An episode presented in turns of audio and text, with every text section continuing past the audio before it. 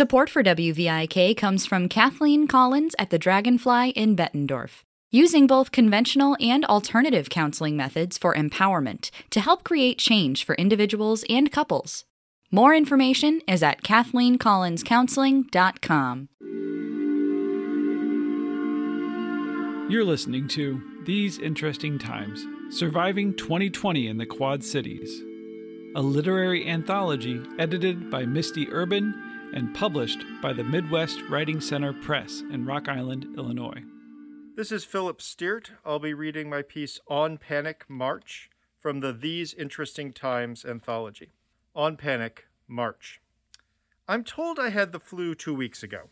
I don't know if it really was the flu, but there's no certain way for me to know. We have no tests, so there's nothing to do. My fever wavered, lessened, and then grew. I had a cough, but then it went away. I wasn't short of breath, except a few terrifying times. I feel better today. The doctor didn't have a lot to say, except she thought it was just normal stuff. She took her mask off, so that seemed okay, unless I got her sick. Oh, that's enough. Except I have a toddler. What if she, who gives me all her germs, got this from me? Thank you for listening to These Interesting Times.